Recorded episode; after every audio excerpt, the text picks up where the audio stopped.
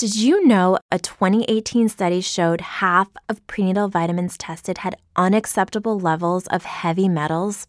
I'm Kat, mother of three and founder of Ritual. When I was four months pregnant, I couldn't find a prenatal I could trust, so I created my own. Ours is made traceable, third party tested for heavy metals, and recently earned the Purity Award from the Clean Label Project. But don't just take my word for it. Get 25% off at ritual.com slash podcast. When you need mealtime inspiration, it's worth shopping Kroger, where you'll find over 30,000 mouthwatering choices that excite your inner foodie. And no matter what tasty choice you make, you'll enjoy our everyday low prices, plus extra ways to save, like digital coupons worth over $600 each week. You can also save up to $1 off per gallon at the pump with fuel points. More savings and more inspiring flavors make shopping Kroger worth it every time. Kroger, fresh for everyone. Fuel restrictions apply. You're listening to Martyrs and Missionaries. I'm Elise, and every episode I'll bring you a new martyr and or missionary, the called and the brave. In this episode, we're going to talk about one of the most influential martyrs of Bloody Mary, John Bradford.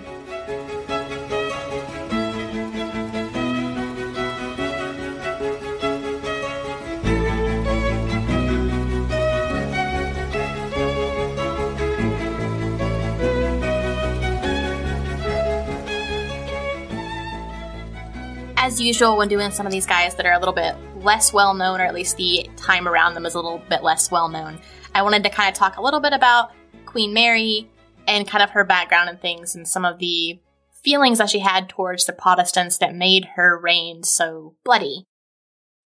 She was the firstborn daughter of Henry VIII and his first wife, Catherine of Aragon. And eventually her mother falls from favor because she's unable to have a son. And this is when Henry VIII, who's formerly Catholic, is looking for a way to get rid of his wife, put her away. And so he goes to Thomas Cranmer, who's a well known Protestant leader at the time, and he says, Hey, if I switch over to your side, can I get rid of my wife?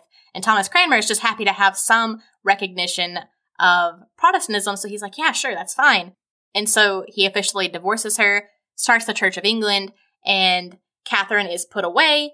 Mary is removed from the line of succession, and she's unable to see her mother. Even when Catherine becomes really sick, she's still unable to see her, so her mother dies. Mary gets really, really bitter against her father.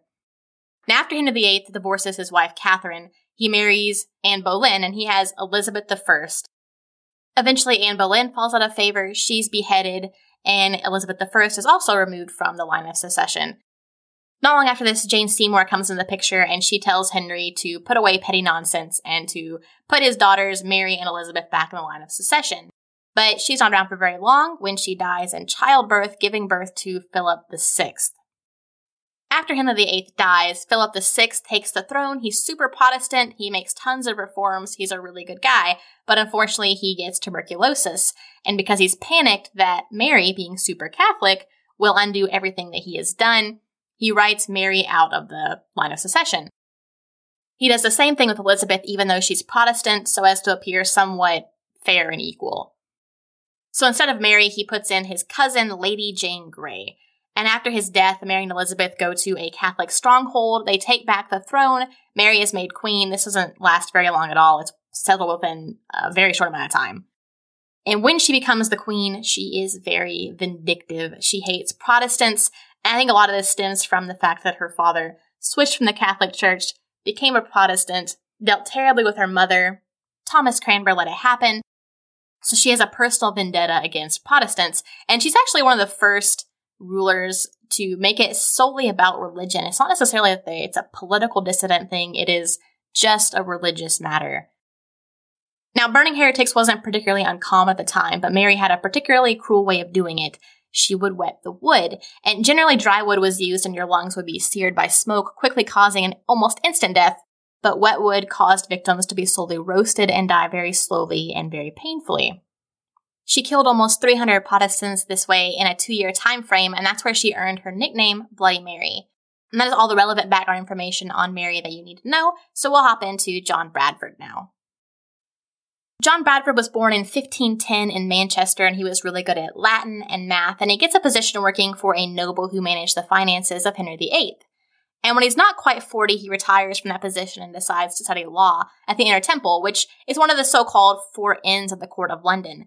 And in order to practice law in England, you had to, I'm not sure if this is still a thing, maybe it's still a thing, but you had to be a member of one of these four inns.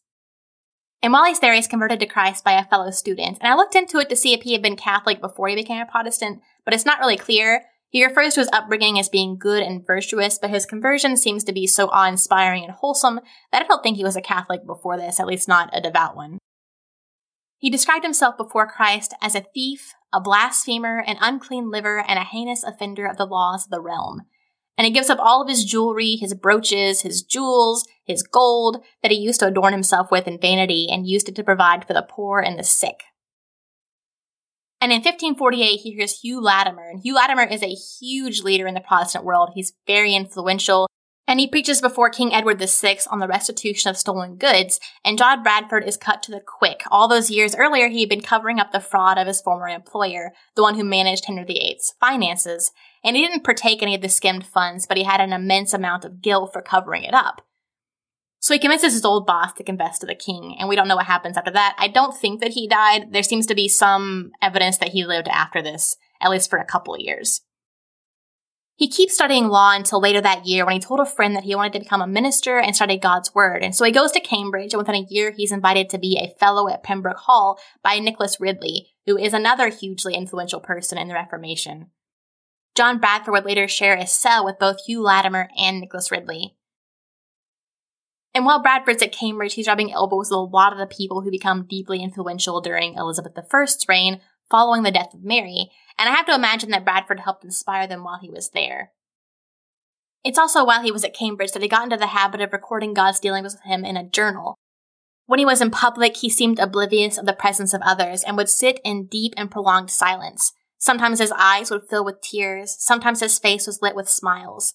He wept as well as for joy as for sorrow, at the same time, he would freely reprove any sin and misbehavior in any person, but with such divine grace and Christian majesty that he always stopped the mouths of the critics.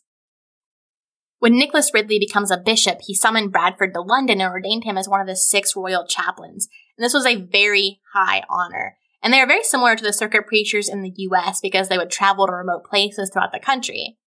But that's the only thing they have in common. In the UK, being a royal chaplain was a distinguished honor, it was well known that you had to have great character and sound doctrine and had excellent rapport with people. John Bradford had all of that in spades. Someone wrote of him, indeed, he was a most holy and mortified man, who secretly in his closet would weep so for his sins, one would have thought he would never have smiled again. And then appearing in public, he would be so harmlessly pleasant, one would think that he had never wept before. On the other hand, circuit preachers in the US were kind of your back burner preachers. It's not that they were bad necessarily, but they really weren't that great either. And a lot of men took a job on the circuit to cut their chops for the big leagues, and this may or may not have been successful, but that was the hope. And this is very different from the royal chaplaincy positions in the UK. Bradford Circuit was in and around Lancashire, Cheshire, and in and around England. And everywhere he went, people loved him. They loved him because they knew how genuine he was and how much he cared for them. In fact, it wasn't just Protestants who loved him, Catholics loved him too, and they spent years, even after he'd been condemned to die, trying to convert him. And he was known as Holy Man Bradford. That sounds a little bit insulting to us today, and it would be taken as an insult today, but for him it was meant for high praise, and even his enemies called him that without a shred of mockery. And you have to remember this is a time period that was rife with very pious and inspiring reformers, so it's very notable that he stood out even among them. Someone said of him, his passionate earnestness spared the sins of neither rich nor poor, while with bold single mindedness he rebuked the worldliness of courtiers. Bradford ripped in so deep to the insatiable greed of magistrates in taking bribes that they could not bear to hear him. In early 1553, Edward VI contracted tuberculosis and was dying. He was hailed as the British Josiah. If you remember King Josiah, he was the last good king of Judah before they were taken into captivity and he tore down all the altars to Baal and all the other false gods and restored the temple. And during his time as king, the law is found and read to Josiah and later to the people, and he is told that the promised judgment of God would be delayed because he had found favor in the sight of God and had followed the ways of David. And he walked with God, and the people followed God for as long as he lived. Bradford likened the loss of Edward VI to Judah's loss of Josiah, and he preached in the court in the presence of the king, I summon you all, even every mother's child of you, to the judgment of God, for it is at hand. Shortly thereafter, the king dies. As I mentioned earlier, despite Edward's attempts to thwart Mary's ascension to the throne, she rides out with an army, and the palace military quickly switches sides over to her side, and she becomes the Queen of England in October of 1553. And she quickly squelches the instigators of the coup against her, and she turns her eyes to the leaders of the Reformation throughout England. Within a month, she gathers up Thomas Cranmer, Hugh Latimer, Nicholas Ridley, and John Bradford, and throws them into the Tower of London. You would be forgiven for thinking this was the only prison that England had at the time, but they had others. This was just where they housed the most notorious political dissidents, particularly under the Tudors in the 16th and 17th centuries. While he was in prison, Bradford wrote, I thank him more of this prison than of any parlor, yea, than of any pleasure that I've ever had, for in it I find God, my most sweet God always. He jubilantly exhorted others to die with Christ, to suffer fully for him, truly and according to his word. For sure may we be that of all deaths it is most desired to die for God's sake. While he's imprisoned, he wrote two books, and his writings are compiled into two volumes entitled The Writings of John Bradford. You can get them on Amazon. I'm not sure if they're anywhere else out there, but if you want to grab them, that's one option. And it's during this time that he spent a number of months with Cranmer, Latimer, and Ridley, and they enjoyed a great time of fellowship and provided much needed encouragement for each other.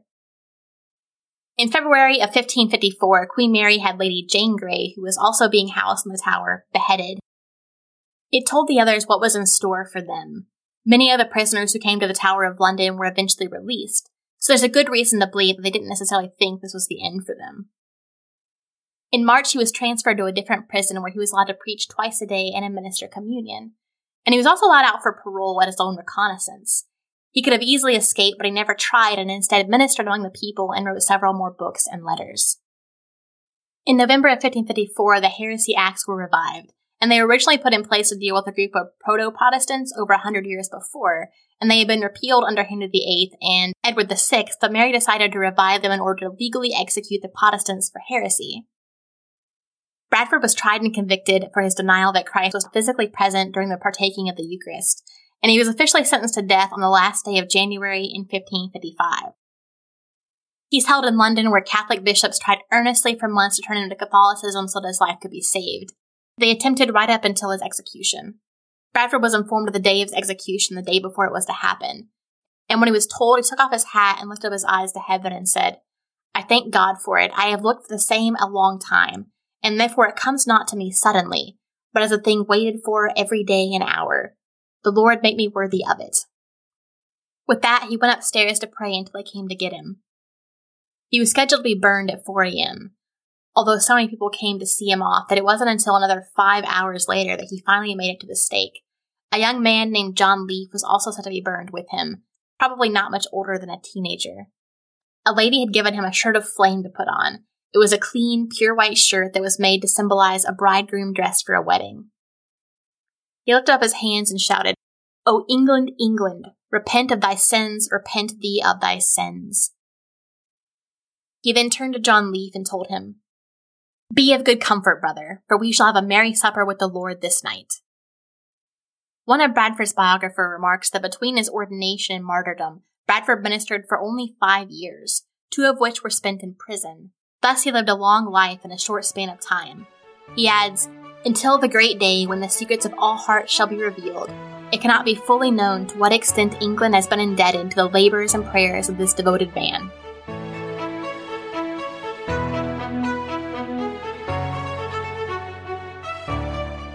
A couple of years later, a large number of Protestants are being tied to the stake. A messenger runs from the palace yelling, Stop! The Queen is dead! Though she had signed their death warrants, she had to be alive in order to see them carried out, and Queen Mary had died of the flu. There were many grateful Protestants that day. John Bradford didn't live to see the golden age of Elizabeth I, but he influenced a great many of the reformers who flourished during her reign. I want to give a huge shout out to Gina and Brandon for joining us on Patreon. Thank you guys so much. We couldn't do it without you. I hope you enjoyed learning more about Holy Man Bradford, and as always, thanks for listening to Martyrs and Missionaries. I'm Elise.